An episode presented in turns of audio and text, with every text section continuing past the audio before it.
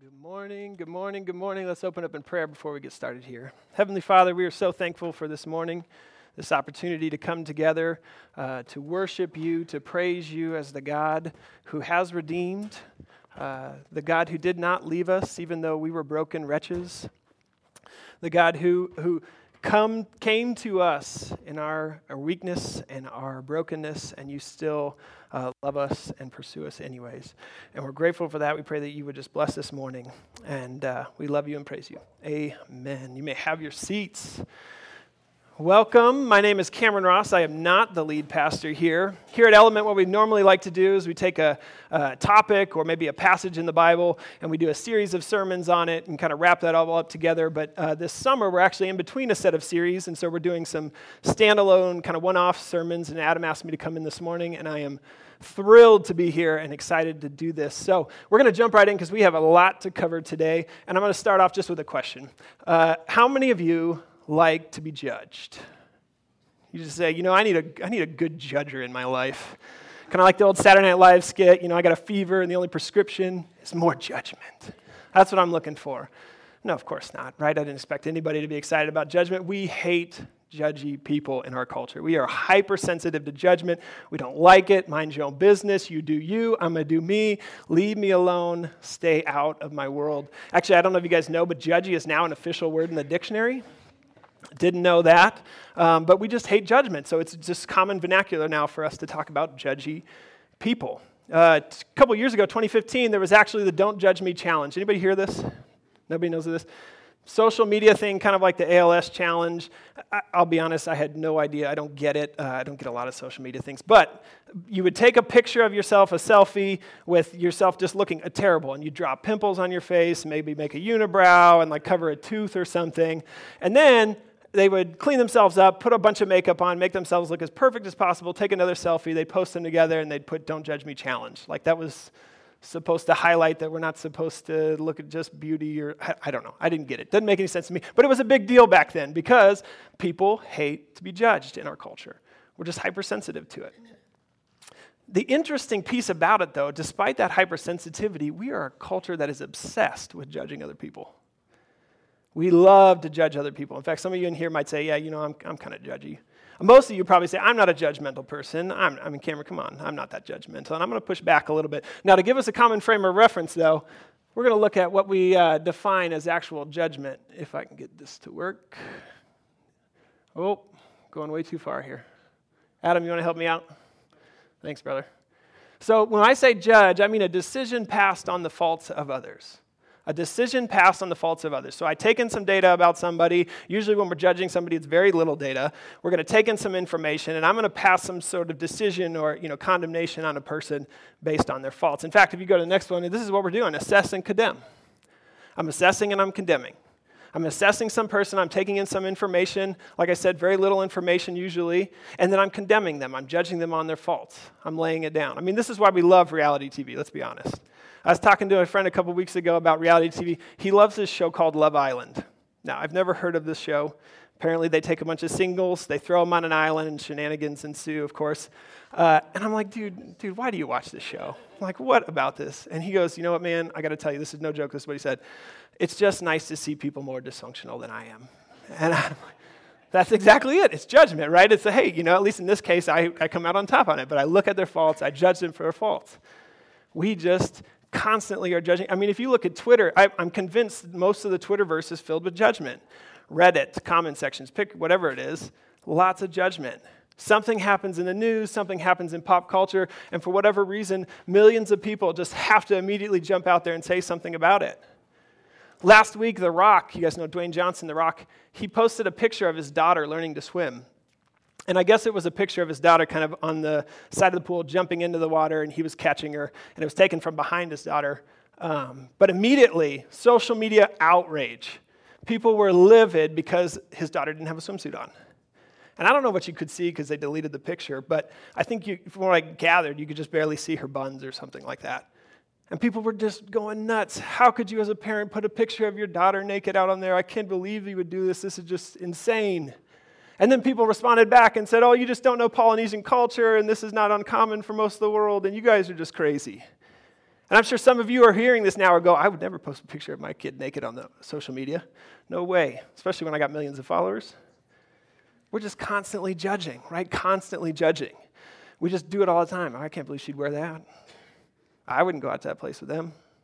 Can you believe how much he's let himself go? I mean, it's just crazy. I was thinking about this as I was preparing for this. I was trying to think of all the people that I judge, that our culture judges, and I'm not even joking. In 46 seconds, this is what I came up with parents, bosses, poor people, rich people, in laws, other drivers, Californians, smokers, gum smackers, southerners, homeless people, skinny people, overweight people, stoners, hipsters, smart people, uneducated people, liberals, conservative, black, white, Mexican, fill in whatever you want, people, Prius drivers, and celebrities. And that was just what I came up with off the top of my head. I could have gone on for a long time. But I mean, look at this parents. As soon as you enter the world of parentdom, you enter a world of judgment. No, you know what I'm talking about. No matter what you do, someone will judge you for it. And for whatever reason, we automatically start judging everybody else, right? I would not let my kid watch that. Can you believe their kids are out this late? Can you believe that kid's out there without a coat on? Do you believe he just spanked his daughter? I mean, just judgment after judgment. Drivers, I'm in the military, so we bounce around a lot. Every state I go to, they have the worst drivers. Every single state. I go to Texas, they go, you know what, we got the worst drivers in Texas. They're just terrible out here.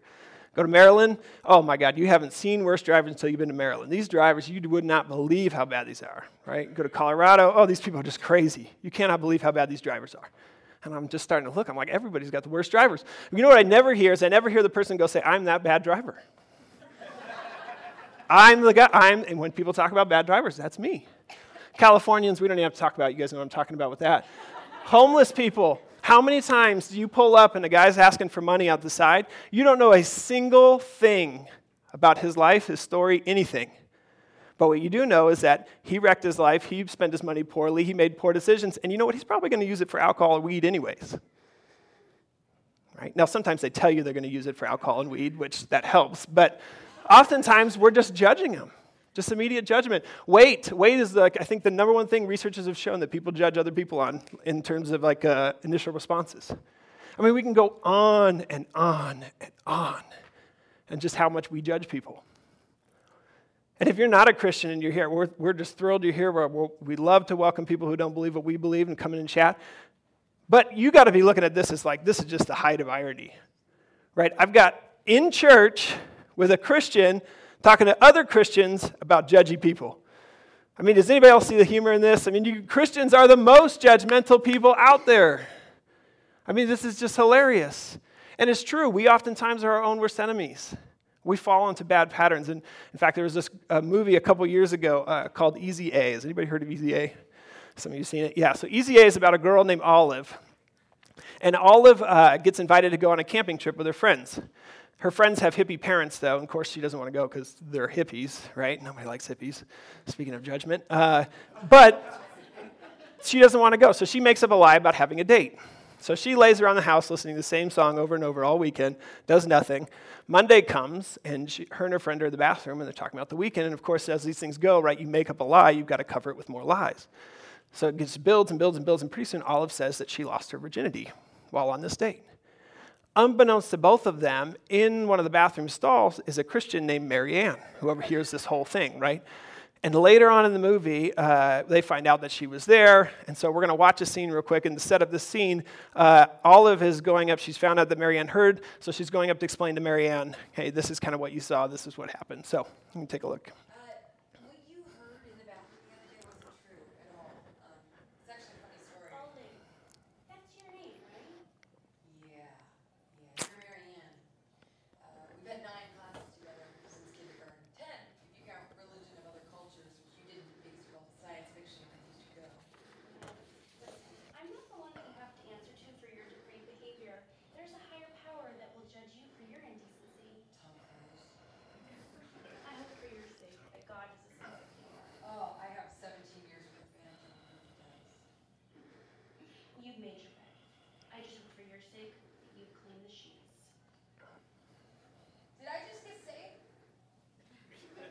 Yeah, not a good look, right?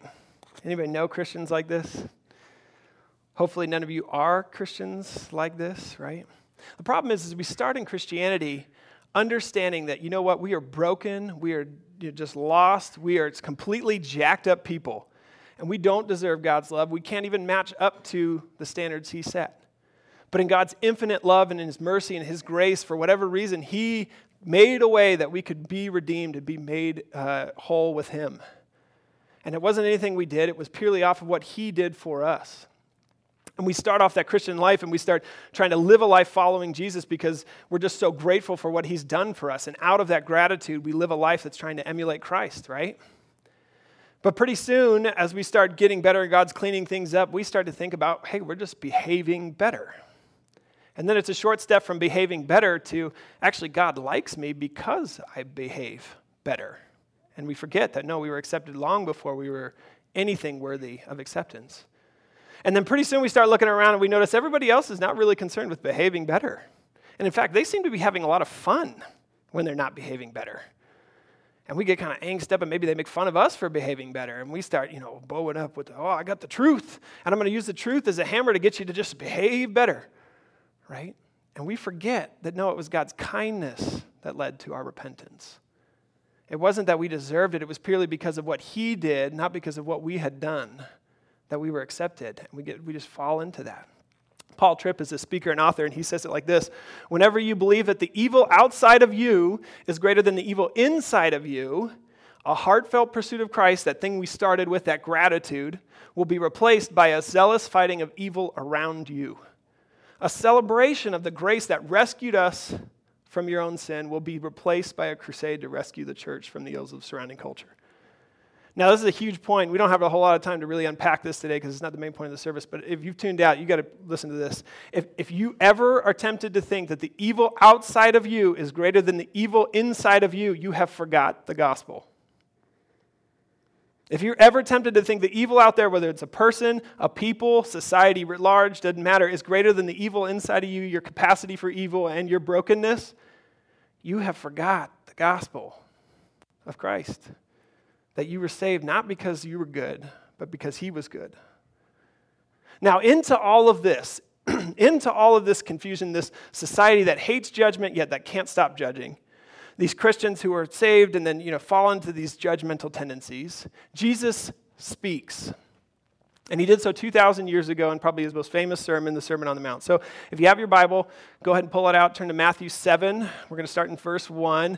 If you don't have a Bible, we're going to have them on the screen. We also, uh, if you have the YouVersion Bible app, you can go search events, look for Element Church. All the scriptures will be in there as well. Um, but feel free to jump in. But we're going to start with uh, Matthew 7 1 and the three favorite words of people that don't like Jesus when they quote Jesus. And those three favorite words are do not judge. I hear this all the time. Didn't Jesus say, do not judge? Didn't he say, do not judge? I'm pretty sure it's in there, right? I don't know where, but I know he said it somewhere. Do not judge. Yeah, he did. And the problem is, judge not is not all that Jesus had to say about it. So Jesus says, whoa, whoa, whoa, yes, I said do not judge, but we got a lot more to talk about. So hang with me, hang with me. So we go next. Do not judge, or you too will be judged. For in the same way you judge others, you will be judged, and with the measure you use, it will be measured to you. Do not judge because the way you judge others, that is going to come back on you. Now, there's a debate about what Jesus is talking about here. Is he talking about just earthly judgment that if I judge others around me, they're going to judge me back with that same level? I don't know, that could be it. I actually experienced this big time in the last two weeks. Does anybody like HOAs? no, not a single person. Homeowners associations? Yeah. You talk about a place for judgment, right? And I hear that uh, Murphy Creek is just as bad, and your Facebook community pages are just as bad as everybody else's Facebook community page on judging. So I get a letter two weeks ago from our HOA that says, We would like to inform you of the importance of following our covenant, and da da da da. And because of this, you need to paint your garage door. Now, do you think my immediate response was, Thank you? Thank you. I, would, I, I wouldn't dream of being out of compliance with your said documents. And I'm thrilled at the opportunity that I can be now brought back into the community of grace. And I would never want to bring down the values of other people's homes, so I'm so glad we have you guys here to police my behavior. No, I promise you, as I stand here, my response was I'm going to find the clown that put this in, and I'm going to go to his house, and I'll find 20 things that are way worse than my garage door. You come at me, uh, are you kidding me? My garage door? I even took a picture yesterday. This is my garage door. Does that look like it's bringing down the value of anybody's house in the neighborhood? Now, if you think it does, don't judge me. I was, I'm, I'm still a little heated about this, right? But this is what, this could be what Jesus is talking about. If you use that standard of judgment in, in your life, other people are going to hold that against you. It's just natural to come off like that. It could also be that, you know, it's on, a, on an eternal realm. You know, God's going to judge us at the end. We know it's not the only standard that will be used because we're going to be held up against the perfect standard, which is why we needed Christ in the beginning. But maybe somehow in the severity that we judge others, that's going to be included in the severity. I don't know. And it could be both, right? There's no reason to think that it couldn't be an eternal thing that also has earthly repercussions. But either way, in some way, how we judge others will come back on us, is what Jesus says. Now, he goes into the most, one of the most brilliant word pictures in all of Scripture, and I think it's largely rooted in his time as a carpenter. But he goes on Why do you look at the speck of sawdust in your brother's eye and pay no attention to the plank in your own? Why do you, I mean, just imagine this. Why do you just, you're standing off and you find these little specks in someone else's eye, and the whole time you've got this big old plank, this big piece of wood hanging out of your own eyeball? I mean, what is that? And know, maybe people in the audience think, Jesus, Jesus, uh, maybe we think, Jesus, come on, come on, come on, come on. I mean, it's not a speck, right? I got a couple things. First off, this is not just a speck, right? We're not just talking about a speck in someone's eye. Jesus, she's a Democrat. I mean, he's a Republican. I mean, Jesus, this is not a, I mean, come on, come on. Jesus, she, she's a lesbian. I mean, Jesus, Jesus, we're not just talking about little things. This is not just a speck in their eye. I mean, come on, he's, he's arrogant. You know, she's had a child out of wedlock. Jesus, I'm not focusing on specks. Come on. And Jesus, secondly, said, I don't have a plank in my eye. How do you think I'm spotting all these specks out there, you know? It's not, I don't have a plank in my eye. And what Jesus is highlighting here is a, is a common spiritual infection. So, you guys have all heard of uh, pink eye, right? And no, for you that are judging me on my eyes, I do not have pink eye. I had LASIK done recently, so stop. But what Jesus is talking about is a common spiritual infection called plank eye. This thing is an epidemic. Everybody's got it. It's really bad. If you go to the next, this is what plank eye is when one has a fault that is obvious to everyone except the individual. When you have a fault that is obvious to everybody around you, particularly those who know you really well, that are in close proximity to you, but you can't tell it, that's plank eye. If you're married, you know what I'm talking about.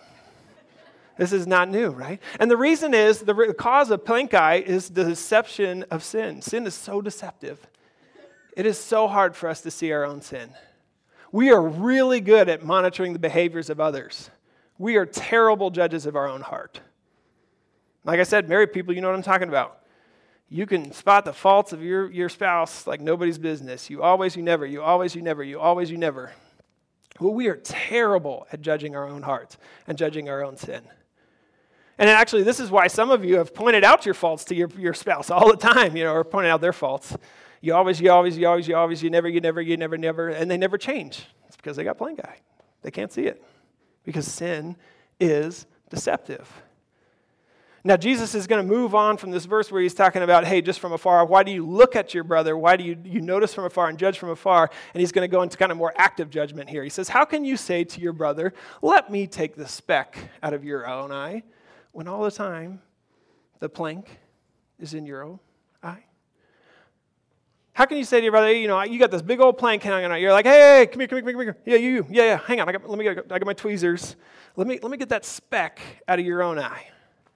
I mean, what happens when you try to take the speck out of someone's own eye when you, or someone's eye when you've got a plank in your own eye? You poke an eyeball out. That's what happens, right? You are no way prepared to help that person out when you've got this thing just whipping around in front of your face. If we do damage, this is actually a thing, an interesting point Jesus highlights here. Hey, when you try to go and help somebody else out pull a speck out of someone uh, out of their eye, when you've got this big plank hanging out, you end up hurting them more than they, they were at the beginning. You put them in a worse position. Many of you, this might be your story. Somewhere in your life, you were hurt greatly by someone who came to you with the obvious plank eye, and they tried to fix a speck in your eye, and they caused great damage. They might have ruined a relationship. They might have built great insecurities within you. They might have been a reason that you avoided, you know, a group or church, or you avoided just a, a situation just because they came at you when they had so many issues of their own to deal with first. This is why I think we really should take Ice Cube's advice. You got to check yourself before you wreck someone else, which I think is somewhat like what he said, but uh, this is what he was getting at in the beginning, right? Because the way you're living now ain't good for their health. You guys didn't think you'd get an Ice Cube reference in church, did you? No.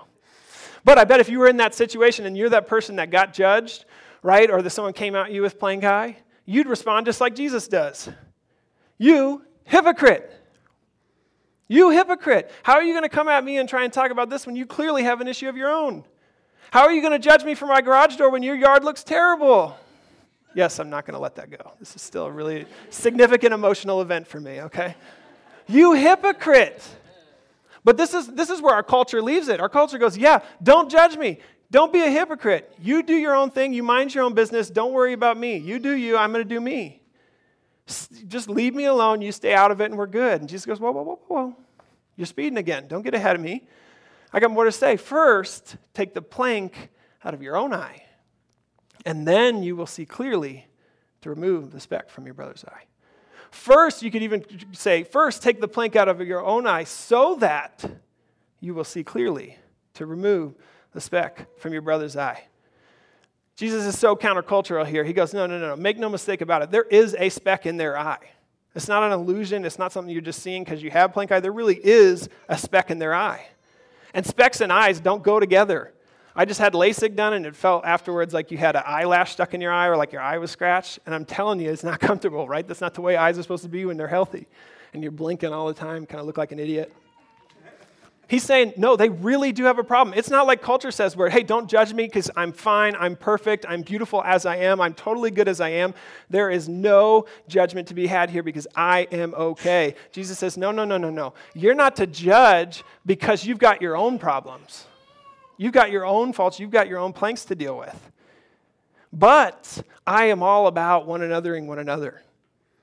In God's kingdom, he talks about this all the time. You know, love one another, pray for one another, take care of one another one another and one another. That's all, that is what I'm about in God's kingdom. Therefore, once you fix yourself, you cannot just sit by and let your brother sit over there blinking his eye like an idiot because he's got a speck that he's not taken out. You have a responsibility. That's what love demands of you to go and help your brother out.